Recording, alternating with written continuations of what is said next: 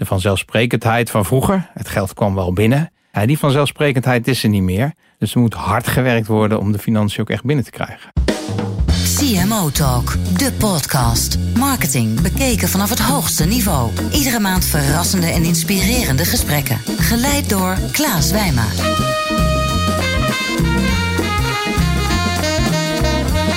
Hoi luisteraars, welkom bij de 38e editie alweer van CMO Talk. Ik ben Klaas Wijma, oprichter van Energize, het marketingbureau voor verdiende aandacht uit Amsterdam. En vandaag heb ik in de studio Jan-Willem Vurg. En Jan-Willem Vurg is uh, Director of Fundraising bij KWF Kankerbestrijding.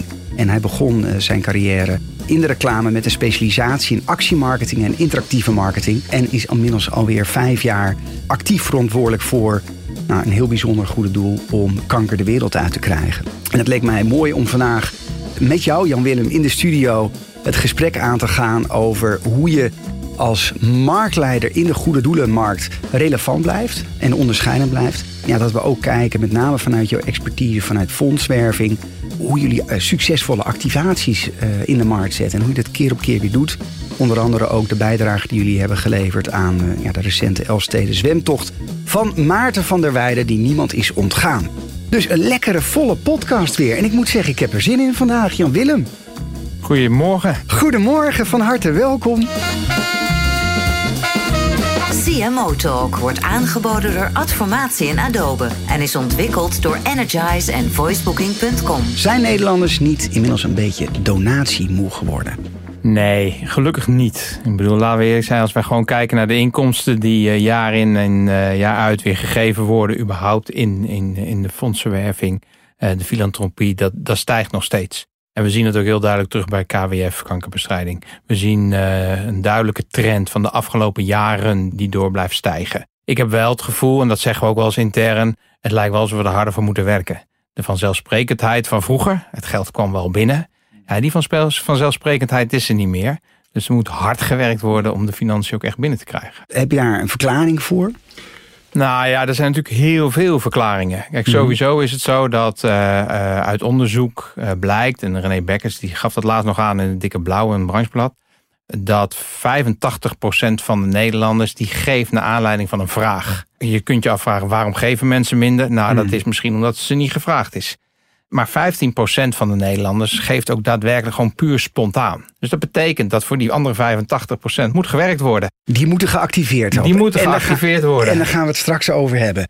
Je geeft leiding aan inmiddels meer dan 100 man op je afdeling voor fondsenwerving. Vertel eens voor de luisteraars om een beeld te krijgen. Hoe, hoe is je team georganiseerd? Als eerste, mensen zeggen wel eens van 100 mensen die bezig zijn om geld binnen te halen. Maar ja, we hebben het over een bedrag van zo'n zo'n gemiddeld zo'n zo'n 145 miljoen euro. Zo, op jaarbasis. Uh, op jaarbasis. En om een klein beeld uh, te krijgen, dat gaat dus om fondsenwerving die we zelf doen. Dat is zonder bijdrage vanuit de overheid. En om een klein beeld te geven, het tweede fonds dat is de Hartstichting, ook een fantastisch mooi fonds. Maar dat doet ongeveer de helft. Ja. Dus de grootte van KWF is, is behoorlijk. En dat betekent dat je een team hebt die ook bijvoorbeeld 1 miljoen mensen, donateurs, actieve donateurs moet uh, te woord moet staan wanneer het nodig is als ze bellen. En we hebben 80.000 collectanten die natuurlijk ook geserviced worden. Deels door de vrijwilligersafdelingen, deels vanuit het hoofdkantoor. De vrijwilligersafdelingen, belangrijk onderdeel, 750 in de uh, vrijwilligersafdeling in Nederland. Ja. ja, ook duidelijk dat we daar ook een team op hebben zitten. Dus al die mensen, al die activiteiten bij elkaar. Nou, die zijn bij ons onderverdeeld in, uh, in vijf afdelingen. Mhm. Waarvan we zelf zeggen, we hebben vier business teams. Ja. Het team grote gevers. Uh, daar zit ook nalatenschappen bij. Ja. Dat is ongeveer 30% van wat wij Van binnenhalen. die 150 ja. Uh, dan hebben wij het team donateurs. Dat is dus ongeveer die 1 miljoen actieve gevers. En we hebben daarbij ook nog voor met zo'n bijna 200.000 deelnemers een eigen loterij. Met een officiële loterijvergunning. Ja? Uh, ja, uh, wij hebben natuurlijk de afdeling vrijwilligers... waar met name de collecte gedaan wordt. We hebben team acties. Alles van koekhappen tot de Alp 6 en Ja. wat daartussen zit. Ja. En als een soort basis daaronder het team database marketing. Iemand die, en dat spreekt voor zich... wanneer je zoveel relaties in je database hebt... wat ik al zei, 1 miljoen actieve gevers... en in totaal Dat zo'n is 2 veel. miljoen relaties... ja, dat is natuurlijk heel veel.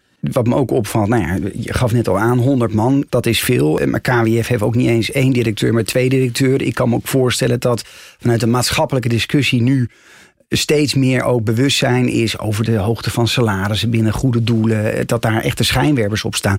Kan dat niet allemaal wat minder? Nou, vooropgesteld, um, dat is natuurlijk een onderdeel van het, het gevoel dat je er harder, aan moet, moet, voor harder voor moet werken om je geld binnen te krijgen. Er is natuurlijk best een trend op dit moment dat de instituten, ja, het, het vertrouwen in instituten is niet optimaal. Dus je moet, hmm. dat geldt ook wel voor een instituut als KWF. Dat betekent dat we nog harder ons best moeten doen om te laten zien dat wij de gelden op de perfecte en de juist mogelijke manier besteden voor de kankerbestrijding. Kan het minder? Wij weten uit internationale benchmarks ook, als we die vergelijkingen trekken, hmm. dat een medewerker bij KWF zo'n ongeveer zo'n anderhalf fondswervende medewerker moet anderhalf zeggen. Miljoen, hè? Anderhalf miljoen uh, binnenhaalt. Dat is, dat is echt een, een heel erg mooi kengetal. Waar ligt die benchmark ongeveer op? Ja, die zit lager, wel boven de miljoen. Ja. Maar wij zitten qua. En je hebt natuurlijk fondsen bij wie dat ook wel weer anders is. Maar als wij die die dat kengetal bekijken, dan weten we het aantal medewerkers ten opzichte van het inkomen, dat dat een hele keurige balans heeft. Dat is een belangrijke maatstaf hier. Nou, en de belangrijkste maatstaf die we natuurlijk hebben, is gewoon ons kostenpercentage. Ja. Van elke euro die wij binnenkrijgen, gaat, uh, en laat ik dan even zeggen, even netjes zeggen, ging, eh, ging vorig jaar, want dat zijn de officiële getallen, maar ging zo'n 84 cent naar uh, doelbesteding toe. Ja. ja. En dan die 16% wordt besteed aan personeel, aan marketing, om ervoor te zorgen dat je, ja. dat je in ieder geval die fondsen uh, binnen blijft halen. Als je kijkt naar KWF en als KWF een mens zou zijn, wie zou KWF dan zijn? Ja, dat is, dat is een goede. KWF eh, ontwikkelt zich en dat vind ik een mooie ontwikkeling. Van oudsher zijn wij toch een organisatie die wat proces en procedure gestuurd is. Mm wij, doen, wij, wij realiseren ons hoeveel risico KWF loopt. Ja. Er hoeft maar iets te gebeuren. En we staan op de voorpagina van, van de kankerbestrijding überhaupt hoeft er maar iets te gebeuren in Goede Doelenland. En er wordt natuurlijk ook gelijk even naar KWF gekeken. Dat is ook logisch. Dat is ook een bepaalde verantwoordelijkheid die wij hebben. En die we ook graag nemen overigens. Dus ja, eh, van oudsher een wat, wat voorzichtigere, statige persoon... Die, die zorgt dat het allemaal perfect op orde is. Maar je ziet wel een hele duidelijke mooie ontwikkeling... die veel ondernemender wordt. Balkenende? Of Ruud Lubbers? Ja, geen idee. Ik ga me even, daar ga ik me even niet aan wagen. Als je het niet erg Straks sta je echt op de voorpagina van het Telegraaf. dat moeten we niet hebben. Maar ik kan me ook voorstellen, ja, daar wil ik ook naartoe. Het onderscheidend vermogen is natuurlijk belangrijk als goed doel. Omdat er simpelweg zoveel te kiezen is. Het interview nemen we op op 18 september 2018. We hebben ook net de collectieweek uh, gehad. Ik heb je helaas niet eh, aan de deur mogen treffen. Ik was niet thuis. We wonen bij elkaar in dezelfde wijk. Dus dat komt heel dichtbij. Maar er is zoveel te kiezen. En wat maakt nou KWF anders dan andere grotere NGO's? Ja, en, en dan moet je niet zeggen, ja, we zijn er voor de kankerbestrijding, want dat weet ik wel. Ja, maar toch is dat wel het eerste antwoord wat ik geef. Nou ja, kijk, vooropgesteld, wij doen het voor een doel waardoor hmm. iedereen in Nederland getroffen wordt. Ja. Uh, op de drie mensen in Nederland krijgt kanker. Dat betekent eigenlijk dat nagenoeg iedereen in Nederland in heel nabije omgeving de gevolgen van kanker heeft, eh, heeft meegemaakt of gaat meemaken. Dus dat betekent ook dat iedereen op een bepaalde manier geraakt is bij het onderwerp waar wij ons voor inzetten. Ja. Vervolgens is het natuurlijk wel cruciaal dat wij bewijzen, aantonen, het vertrouwen winnen en behouden van de mensen die ons het geld geven. Precies. Uh, ik, dat is een combinatie van een hele goede afdeling doelbestedingen, processen die we hebben om onderzoeksaanvragen te beoordelen, we zijn nu ook bezig met een nieuwe beleidsvisie. Mm wat we zeggen ambitie 230. Waarbij we ook uh, wellicht ook weer bijvoorbeeld de kwaliteit van leven van patiënten. Hoe gaat zich dat ontwikkelen? Er worden enorme uh, vooruitgang geboekt in de kankerbestrijding. Mhm. Dat betekent dus dat steeds minder mensen overlijden aan kanker. Maar dat betekent ook dat er meer patiënten voorkomen. Dat is ook logisch. Uh, het is een ouderdomsziekte. Mensen worden ouder. Dus we moeten ook heel reëel zijn en eerlijk zijn... dat er meer mensen kanker zullen krijgen. Maar jullie doen toch als goed doel iets heel goeds. Want jullie zijn de marktleider binnen Goede Doelenland. 145 miljoen, nummer 2, doet ongeveer de helft. Wat, wat doen jullie dan beter anders dan de andere NGO's? Nou, beter en anders weet ik niet. En eh, elke andere NGO zal uh, jaloers kijken naar de betrokkenheid van donateurs bij het doel waar wij ons voor inzetten. Dat moet ik toch blijven zeggen. Tegelijkertijd ben ik wel verschrikkelijk trots uh, op onze organisatie. Enerzijds inderdaad de manier waarop wij gelden besteden. En anderzijds op de kwaliteit van de marketing- en fondswervende afdeling. Continu keer op keer scherp is. En ja, wij moeten blijven innoveren, nieuwe dingen bedenken. Maar ook de dingen die we doen steeds beter doen. Hmm. Om ervoor te zorgen dat die bedragen binnen blijven komen. En dat de inkomsten ook stijgen. Dan trigger je me, Jan Willem. Dacht ik al. Uh, innovatie, dat, dat gaat bij mij altijd, mijn hart maakt dan een klein sprongetje. Waar ben je, als je kijkt op het afgelopen, nou laten we zeggen afgelopen jaar, waar ben je het meest trots op? Welke innovatie die uit je team is ontstaan? Ja, het is altijd een, een lastige discussie. Wat is innovatie? Laat dat hmm. vooropgesteld zijn. Innovatie of vernieuwen, het ligt dicht tegen elkaar aan. Ja. Ik heb binnen de fondsenwerving in geheel, het is een redelijk, toch een redelijk traditionele branche nog, ja. uh, heb ik nog niet de doorslaggevende, vernieuwende innovatie gezien, waar we toch een klein beetje wel naar uitkijken misschien. De straatwerving is bijvoorbeeld een kanaal. Uh, mensen die aan de deur bellen om te vragen of je donateur worden. Of op straat bij, als je bij de Albert Heijn naar buiten loopt, je aanspreken. Waar veel om te doen is. Waar ook best wel, dat best wel onder druk staat, dat kanaal. En tegelijkertijd is het verschrikkelijk lastig om daar een goed alternatief voor te vinden. En daar struggelen alle goede doelen mee. Maar wij hebben met name om te kijken naar hoe kunnen we op een nieuwe en vernieuwende manier mensen aan werven voor ons en mensen aan ons binden. Mhm. Hebben wij uh, twee jaar geleden een lampionnenactie bedacht. Mhm. Wat zich afgelopen jaar heeft gevormd tot een enorm groot hart in het midden van Nederland. 11.000 lampionnen. Wat ik het gave daaraan vind is dat mensen hebben niet zozeer een gift gegeven aan KWF. Maar hebben een lampion bijgedragen waar ook echt de naam van de persoon staat aan wie zij de lampion opdragen. Ja. Dat hebben dus ruim 11.000 mensen gedaan. En met al die lampionnen van al die individuen hebben we gezamenlijk dat hart neergezet. De beleving van zo'n activiteit is zo anders. Ja. Die mensen hebben een lampion voor iemand neergezet. Die mensen zijn niet getrapt in een fondswervend trucje. Nee. De actie is ook zo oprecht bedoeld. Als het wel voor ons een fondswervend trucje was geweest, dan had die niet gewerkt. In alle oprechtheid, bij iedereen die erbij betrokken is, hebben we dat fantastische hart neergezet. En zie je dan bij deze campagne, eh, wat meer een innovatieve campagne is, omdat je veel meer ingaat op engagement, hè, dus Ja. betrekken van donateurs, zie je ook dat je de nieuwe mensen die daarmee binnenhaalt, dat die ook vaste donateur worden? Ja, nou ja, dat is dus cruciaal want van het eh, onderdeel van het succes. Wat we hebben gedaan, behalve dat het een andere benadering van de actie is qua engagement, wat jij al aangeeft, is het daarnaast ook gewoon echt een, zoals het niet een offline, through the line, wij noemen dat dan inline campagne. De gedachte dat uh, het offline gedeelte, dat hard bij elkaar komt in een echt innovatieve manier, waarop wij ook online mensen benaderen, mensen ook al ter plekke hun lampion geplaatst zien worden op dat hart de manier waarop we vervolgens ook de live Facebook stream doen met 150.000 mensen die dat bekijken. Uh, ja, Dus dat, wel, het gebruik was gigantisch. dat was echt gigantisch. Nou, en dan, dan je vraag hè, van Mhm. blij, hoe zit nou? Het zijn van die 12.000, 11, 12.000 mensen waren er ruim 7.500 mensen nieuwe relaties. Kijk. En als we dan kijken hoeveel we daar dan op binnenhalen en omzetten naar een structurele relatie, dan zie je dat de customer lifetime value, dus. Ja. hoe lang blijft iemand gemiddeld donateur, wat is de gemiddelde bijdrage, bedraagt ruim 1,2 miljoen van deze actie. Ja, dat is dus dat gigantisch. is, eh, Dat, eh, daar wil je er graag meer van zien. ja. CMO Talk. Discussieer mee op hashtag CMO Talk. In eh, CMO Talk stellen we altijd een aantal vragen, uiteraard. Maar leggen we ook een aantal stellingen voor aan onze gasten. Hier komt de eerste. De collectebus is compleet achterhaald. Nou, we hebben net een prachtige collect achter de rug. Ik heb zelf uh, meer geld in mijn uh, collectebus uh, gekregen dan de afgelopen jaren. Dus wat dat betreft, N1 klopt de stelling niet. Ik snap de stelling wel natuurlijk. En we zijn continu ook hiermee bezig om op basis van alle data, gegevens die we hebben, zitten we er bovenop kijken wat de ontwikkelingen zijn Hmm. van de inkomsten. Natuurlijk weten we dat mensen gewoon minder klein geld hebben. Vul je daar dan ook op in? En met die pin Nou ja, collectebus die pin collectebus is een innovatie waar... Dat is een gemeenschappelijke innovatie van meerdere doelen. KW heeft er natuurlijk een belangrijke rol in gespeeld. Dat zie je op zich wel goed scoren, maar moet ook heel eerlijk zijn. Het is natuurlijk een illusie dat wij 80.000 collectebussen kunnen uh, maken met zo'n pin erin. Ja. Dat, dat wordt gewoon te duur. Ja. Je ziet wel de QR Ideal code opkomen. Ja, dat is zo'n ontwikkeling waarbij wij Ja, of ook... Tiki, kan ik me voorstellen. Ja, dat heeft een beetje, een beetje vergelijkbaar iets. Maar dat, Mhm. is, dat is natuurlijk speciaal nog voor de ABN AMRO. Uh, Ja. En dat is een ontwikkeling waar ik weet dat andere fondsen mee bezig zijn. Wij hebben dat dit jaar niet gedaan. Wij Mhm. hopen dat de uh, QR Ideal code vanuit de banken breed ook echt geaccepteerd en in de markt gezet gaat worden. Ja. Dat, dat is nog niet helemaal het geval. Maar dat is zo'n code waarbij jij inderdaad vervolgens gewoon, en dat is wel de toekomst, je hebt je mobiel, de code laat je in. En vervolgens kun je gewoon het bedrag erbij schrijven. Op het moment dat iedereen daaraan gewend is, Hm. dan wordt het zal het ook breed maatschappelijk gewoon gedragen worden. En zal ook iedereen daaraan mee willen doen. Dat is een, ontwikkeling. Aan de andere kant zien we bijvoorbeeld in grote steden zien we dat de inkomsten wel daalt van de collecte.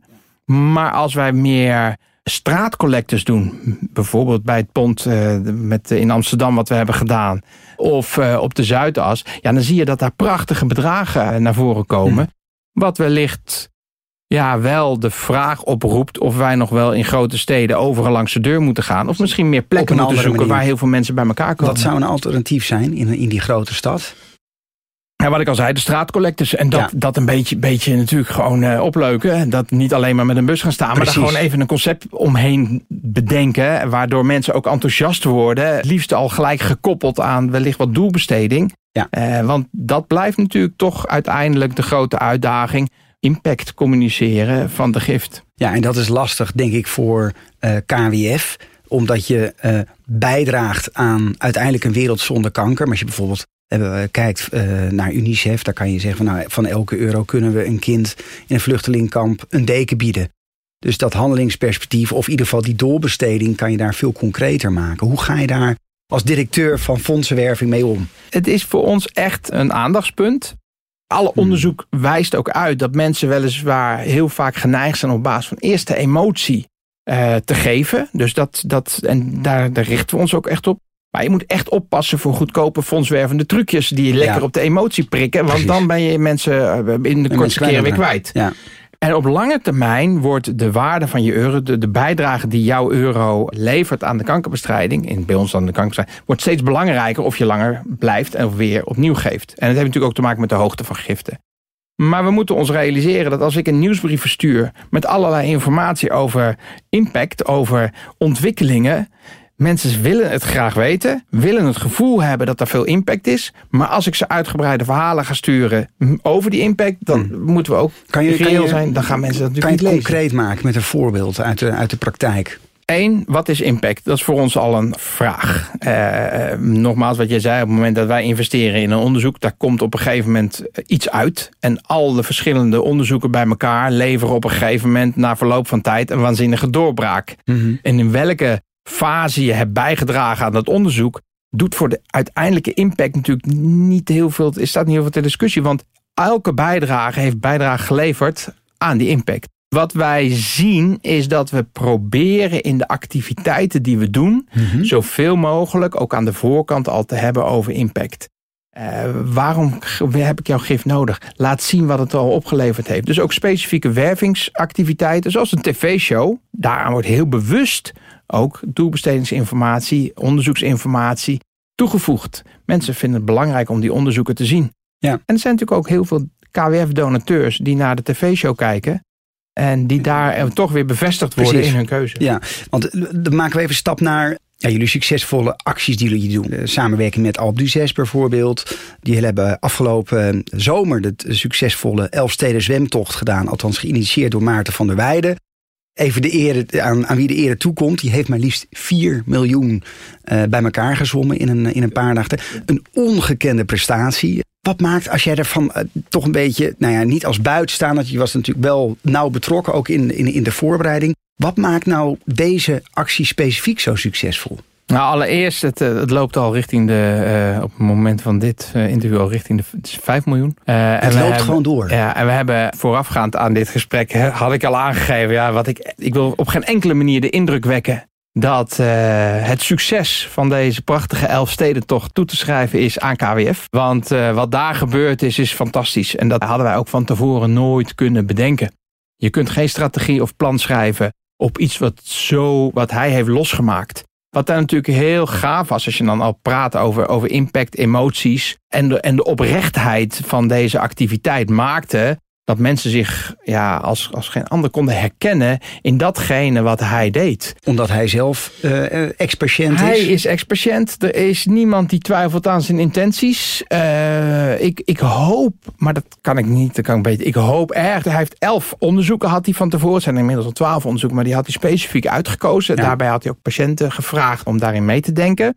Maar het zijn wel allemaal KWF-onderzoeken. Dus ik hoop de betrouwbaarheid van de onderzoeken mede vergroot wordt door het feit dat KWF erachter zit. Maar En jullie doen natuurlijk nog veel meer dingen. Uh, nou ja, kijk, er zijn natuurlijk heel veel acties. We hebben eigen acties in eigen beheer. Samenloop voor de hoop, sta op tegen kanker, Golf for Life. Dat zijn eigenlijk merken op zich. Dat zijn, dat zijn merken op zich. Dat zijn onze eigen acties die we uh, op een bepaalde manier ook als merk wel in de markt zetten. Ja, waarbij we heel goed voor waken ja. dat het geen merk op zich wordt. Dus Precies. de mensen die in die, met die evenementen meedoen moeten 100% helder voor hen zijn dat het een KWF-event is. En, en, hoe doe je dat dan? Hoe zorg je er wel voor dat binnen dat merk op zich... dat mensen het wel blijven associëren met KWF? Dat is, dat is dan denk ik toch de voordeel van de marktleider. In de communicatie gewoon hele simpele dingen als logogebruik. Ja. De vrijwilligers die helpen, die hebben natuurlijk direct contact met ons. Ja. De manier waarop wij uh, überhaupt communiceren rondom het event, waarin en met de deelnemers van acties, dat is ook KWF-branded. Dus daar is eigenlijk geen, geen issues. En natuurlijk de bedankjes en de terugkoppeling uh, van wat is er Vanuit, met geld gebeurd. Uh, dat gebeurt ook. Dan maak je de cirkel rond. Ik wil door naar een volgende stelling, maar dat doen we ietsje anders, want we doen dat in de vorm van dilemma's. En ik leg je er steeds één voor en je mag er één kiezen. Vaste donateurs of eenmalige donaties uit wervingsacties? Ja, uiteindelijk eh, eh, vaste donateurs. Investeren in salarissen of investeren in marketing? Ja, dat, de marketing. Oké. Actieve betrokkenheid of geld? Actieve betrokkenheid. Grote NGO of klein goed doel met een specialisatie? Ja, ik zit hier namens KWF. Dus een klein goed doel. kan je een van je keuzes toelichten? Je, je zat een beetje te twijfelen met het nou, market, salaris marketing, en marketing. salaris. Kijk, uh, vooropgesteld, op het moment dat je goede mensen in dienst hebt... dan kun je ook het verschil maken. Hmm. Op het moment, uh, ik bedoel, 150 miljoen euro uit de markt, 145, dus 145, 150 miljoen euro uit de markt halen. Dat kan echt alleen maar als je professionals hebt werken die weten waar ze mee bezig zijn. En die mensen werken niet gratis. Ik heb het niet over topsalarissen. Net zo min overigens ook als directeuren. Wat, ja, de balken en de norm is bij KWF Ja, absoluut, ja, tuurlijk. En, en, um, en dat spreekt voor zich. Ook ik verdien een salaris. En ja, hmm. het was minder dan toen ik directeur van een reclamebureau was. Ja. Maar ik krijg er wel heel veel voor terug. ik zie dat ook overigens in de studio. Ik zie als jij praat over KWF, de dingen die je doet, zie ik echt die, die sprankeling in je ogen. Nou ja, en dat geldt niet alleen voor mij. Dat, dat geldt voor iedereen bij KWF. En als je die passie weet over te brengen dan is het ook makkelijker om de actievoerders, donateurs, vrijwilligers ook bevlogen te krijgen. En dat is uiteindelijk de enige manier om dit binnen te halen. Dat is als we het met elkaar doen. Is dat het enthousiasme voor dat goede doel? Is dat besmettelijk? Um, ik, denk, uh, ik denk het wel, ja. Ik denk dat iedereen die binnen bij KWF komt werken... vrij snel besmet is. En anders zorg ik er wel voor. Ja, wat doe je dan? Nou, we hebben bijvoorbeeld een moreel KPI. Hè, bij onze medewerkers. Op een de moreel KPI? Ja, Vertel. onze medewerkers bij, bij KWF krijgen natuurlijk ook gewoon KPI's. Hebben doelen, uh, nou ja. Uh, maar we hebben daarnaast een moreel KPI. Dat betekent namelijk dat iedereen moet minimaal één keer per jaar... een fondswervend event van KWF bezoeken. Oké, ik dacht organiseren. Nee, bezoeken. Ja, en, okay. het meer, en, ja. en zeker binnen de afdeling fondsenwerving zijn een heel groot aantal mensen die ook echt daadwerkelijk actief meedoen aan zo'n evenement. Ik zeg wel eens gekscherend, KWF is ongeveer de duurste organisatie om voor te werken. Hmm. Want uh, hoe vaak wij wel niet uh, fondswervende activiteiten van collega's hebben die weer aan een Alp 6 of een Call Sensation of een Ride for the Roses of een Samenloop voor Hoop meedoen. Maar het is wel ongelooflijk leuk. Het komt dan heel uh, dichtbij. En dan, ja. dan worden er weer tosti's gebakken. En weet ik van, nou ja, dat, is, dat maakt wel dat mensen zelf met elkaar ook echt actief bijdrage ja, leveren. Ja, in, in, in vragen we altijd onze gasten om een vraag te stellen aan de volgende gast. Vorige maand had ik in de studio Ines Stultjens, Head of Marketing bij Auping. Die onlangs haar nieuwe campagne heeft geïntroduceerd. En ze is overigens al jarenlang vast donateur van KWF, heb ik me laten vertellen. Ze heeft heel veel bewondering voor het werk wat jullie als goeddoelenorganisatie doen. Maar ze vraagt zich af hoe je op een ja, positieve manier blijft vragen om donaties zonder dat het leuren wordt. Dat lukt ons best goed, denk ik. Op het moment dat mensen het leuren zouden vinden... dan denk ik dat de betreffende donateur die dat gevoel heeft... de verbondenheid met de organisatie mist. Ja. En dan kom jij, that's where you come in, toch? Dan hebben we waarschijnlijk in een eerdere fase al iets niet goed gedaan. Ik denk dat het vanzelfsprekend moet zijn dat je als KWF kankerbestrijding vraagt om geld. Dat snappen ja. mensen ook wel. En op het moment dat wij ervoor zorgen dat mensen voelen dat die euro die ze geven aan de kankerbestrijding, want mensen geven het geld niet aan KWF, ze geven het aan de kankerbestrijding. En het is onze uitdaging om ervoor te zorgen dat het geld op de best mogelijke manier besteed wordt. Als mensen dat voelen, beseffen en ook echt weten, dan zal het gevoel van leuren veel minder aanwezig zijn. Ja. Nou, en daarnaast komt dat wij uh, ook een, veel combinaties, we hebben veel proposities waarmee we in contact komen met potentiële donateurs, met actievoerders. Ja, iedereen kan daar ook zijn eigen activiteiten in vinden om KWF te ondersteunen. En door die veelheid en die verscheidenheid ja, hoop ik in ieder geval van harte dat het geen leuren wordt. Nou, ik zou een voorbeeld geven, want ik, ter voorbereiding op het interview uh, spreek ik natuurlijk mensen. Ik zeg, joh, ik ga Jan-Willem Vurg interviewen. En dat is ja, de koning van de fondswerf binnen, binnen goede doelen. En hij zegt nou, dat is interessant, want um, een ervaring om te delen uit de praktijk, heel recent. Hij zegt van ja, elk jaar, uh, ik zou niet de naam van goed doelenorganisatie noemen, dat vind ik niet chic. Maar hij zegt maar elk jaar heb ik een aantal goede doelen die ik uitkies. En eind van het jaar heb je natuurlijk de decembermaand en dan wordt gevraagd om geld. En veel mensen begrijpen dat ook. Ik ben al vaste donateur en dan word ik gebeld en dan zeggen we nou, meneer X, wat fijn dat u al uh, zo lang ons goede doel stuurt zou u meer willen geven? En hij zegt, ik, ik vond dat zo vervelend en zo indringend. Ik denk van, ik ben al jarenlang lid. Ik geef een, een mooi bedrag, ik wil dat zelf beslissen. En dan wordt er inderdaad eind van het jaar geleurd om nog meer. En hij zegt van, joh, ik, ik ben eigenlijk zo geraakt. Ik, ik wil helemaal niet meer geven jullie, want het wordt leuren. Als jij dat telefoongesprek zou doen, of dat telefoongesprek zou horen en erbij zou zijn geweest. Hoe zou je dat vanuit jouw rol managen? Om te voorkomen dat dit soort voorbeelden de wereld uitgaan. Nou ja, dit soort veel voorbeelden kennen wij. Ja. Laat ik daar niet uh, schijnheilig in doen. Ook wij bellen. Ja. Zeker van oudsher. Wat je doet zijn natuurlijk de business cases.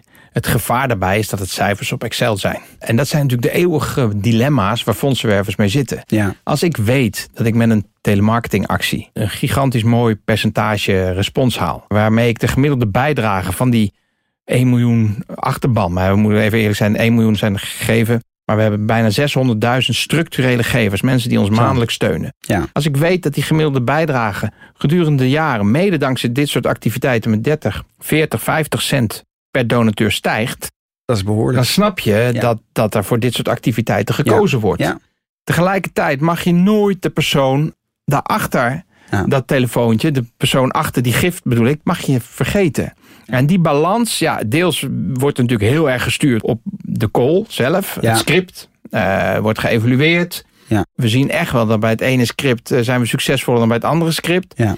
Wat we nu aan het doen zijn, is eh, binnen KWF het hele CRM en eh, database marketingstrategie Mhm. verder aan het uitrollen. Met nieuwe customer journeys, met nieuwsoortige selecties. We weten natuurlijk allemaal steeds meer. CRM is echt niet nieuw, maar de hoeveelheid data wel. En dankzij die data en dankzij nieuwe strategieën eh, proberen we hier meer grip op te krijgen. Dat we die persoon, die dus niet gebeld wil worden, dat we eigenlijk van tevoren beter kunnen voorspellen dat we die persoon niet moeten bellen. Nee, precies. Waardoor je beter en je script beter bent. Ja. Minder telefoontjes, maar degene die je belt staan er wel meer voor open. En, en op die manier probeer je echt, doe je er echt alles aan om die irritatie te voorkomen. Ja. Helemaal stoppen met bellen, dan loop ik wel weer tegen dat Excel Ja. aan. Want uiteindelijk, ja, er is gewoon nog veel geld nodig voor de Je kankerbestrijding. hebt een bepaald doel wat je, wat je wil realiseren. Volgende maand in de studio heb ik Dorcas Koenen, de CMO van de Rabobank. Eh, nou, bekend eh, inmiddels ook van de, de veelbesproken nieuwe campagne. En jij mag hem ook een vraag stellen, Jan-Willem. Ehm, nou ja, die campagne die heeft natuurlijk wel wat teweeggebracht. En ik kan mij voorstellen dat ze intern bij de Rabobank dat dilemma voelen. Van de ene kant hun maatschappelijke betrokkenheid laten zien. En de andere kant ervoor zorgen dat de consument die ook echt als oprecht ervaart. Wat is hun ja, struggle om die balans daartussen op een goede manier eh, te vinden? De balans tussen de maatschappelijke verantwoordelijkheid en het gevoel dat consument het ook echt oprecht ziet. En ik denk dat als je het zo evalueert, dat bij de laatste campagne de consument dat misschien niet helemaal in balans vond zitten. Ik ga Dorcas eh, vragen.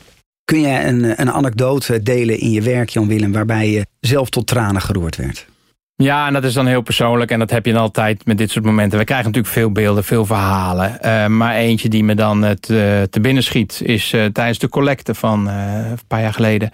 Ik belde aan bij een huis en daar stond een grote vent en die zei, hey, zei KWF. Hij zei, ja, daar moet ik voor geven natuurlijk. Mooi. Een grote glimlach. En het volgende jaar, ik was met mijn drie kinderen, belde ik bij datzelfde huis weer aan. En dan opende een vrouw deed de deur open. En ze was direct schoot ze vol. En ze ging door de knieën en zei tegen mijn kinderen, wat goed dat jullie dit doen. Hmm. Want de man of de vader van mijn kinderen is afgelopen jaar aan kanker overleden. En dat was dus die sterke man van het jaar daarvoor. En dat raakte zo verschrikkelijk. En ik heb met die vrouw een fantastisch gesprek gevoerd. Want ik heb ook tegen haar gezegd, ik weet het. Ik weet dat je man zo de deur opendeed. En wat heftig om jou dit nu te horen zeggen. Het is een voorbeeld wat ik ook wel eens in lezingen gebruik. Omdat het aangeeft hoe we allemaal geraakt worden. En dat er nog eh, ja, veel moet gebeuren. Dank voor het delen. Ik heb, ik heb zelf ook kippenvel uh, hier in de studio. Stokpaardjes, daar wil ik naartoe. Wat wil jij eh, dat een nieuwe persoon in jouw team vanaf de eerste week over KWF weet? Eerste wat ze moeten weten is, moet, moeten voelen, is de oprechtheid en de drive om voor KWF te werken. Hmm. Ze moeten in, in het team voelen dat ze het verschil kunnen maken. Wat ik heel belangrijk vind is dat mensen eigenaar zijn over hun taken. Eigenaarschap voelen, verantwoordelijkheid durven en willen pakken. Ik heb wel een probleem met de mensen van ja, dat was niet van mij. Nee, dan moet je zorgen dat het wel ergens terechtkomt dan waar het dan wel is. Dat vind ik ook goed. Maar dat is wat ik wil, dat mensen één voelen dat we het echt samen moeten doen als team. En twee, dat iedereen daarbij een onmiskenbare en een ongelooflijk belangrijke rol heeft. En alleen als iedereen daar diezelfde inzet en diezelfde verantwoordelijkheid heeft voor de taken die er nou eenmaal liggen, dan weet ik zeker dat wij die inkomsten nog verder gaan laten groeien. Je raakt het al enigszins aan. Je vorm van leiding geven. Hoe, stel dat ik een dwarsdoorsnede uit jouw team zou moeten maken. Een aantal mensen zou, willen, zou vragen van... joh, Jan Willem Verg, de manager van, van uh, fondswerving. Wat zouden ze over jou zeggen? Ik hoop dat ze zeggen gedreven, creatief, uh, open. Um, en inderdaad iemand die probeert te werken aan het, aan het grotere geheel. Ja. Uh, de kracht van het team. Ik ben niet de meest gestructureerde op deze wereld. Maar daar heb ik dan wel weer heel veel goede mensen voor om me heen. En dat team, dat zie je bijvoorbeeld in het managementteam van onze afdeling fondsenwerving. Dat zijn de vijf teamleiders en ik. Mhm. Ja, dat is een heel krachtig team. Omdat daar juist verschillende mensen in zitten. Ik moedig ze ook, de teamleiders ook aan, met opzet soms ook mensen aan te nemen in hun teams, die wellicht voor wat wrijving kunnen zorgen. Want juist die verscheidenheid aan karakters, die maakt waarop het geheel zo groot is, zo sterk is. Klinkt allemaal wel wat sociaal wenselijk. Dat is niks sociaal wenselijks aan. Dat is volgens mij de manier waarop elke professionele voetbaltrainer eh, werkt die succesvol is. Ah, uh, mensen uit je team zijn toch niet allemaal van eh, super lyrisch en er zijn ook aandachtspunten. Toch nee, dat heb ik net gezegd. Ik kan nogal chaotisch. een beetje het chaotische. Ja, ja, ja, ja. nee, dat, dat, en, um, uh, ik denk als ze het eerste moeten zeggen, wat moet hij echt doen? Dat is uh, een nieuw horloge kopen. Want ik, ik, geef eerlijk toe dat in de drukke agenda's, dat probeer dan gelijk een excuus te vinden, hè, dat echt tijd voor die volgende afspraak, dat is soms een uitdaging. Jan-Willem, dank voor je tijd. Uh, gedaan. Om een bijdrage te leveren aan CMO Talk. Luisteraars, dank jullie wel dat jullie CMO Talk luisteren en steunen. Uh, dit was inmiddels de 38e editie van CMO Talk. Uh, binnenkort uh, in de studio Dorcas Koenen van de Rabobank. Wil je geen aflevering missen? Ga naar cmotalk.nl en daar kun je je aanmelden voor de nieuwsbrief. Of via iTunes of je favoriete podcast app. Dan heb je iedere keer de nieuwste verse podcast en aflevering in je mailbox of op je smartphone. Hoe fijn is dat? Goed, tot de volgende podcast. Dank voor het luisteren naar de CMO Talk podcast. Ga voor meer afleveringen naar cmotalk.nl. CMO Talk wordt aangeboden door Adformatie en Adobe en is ontwikkeld door Energize en voicebooking.com.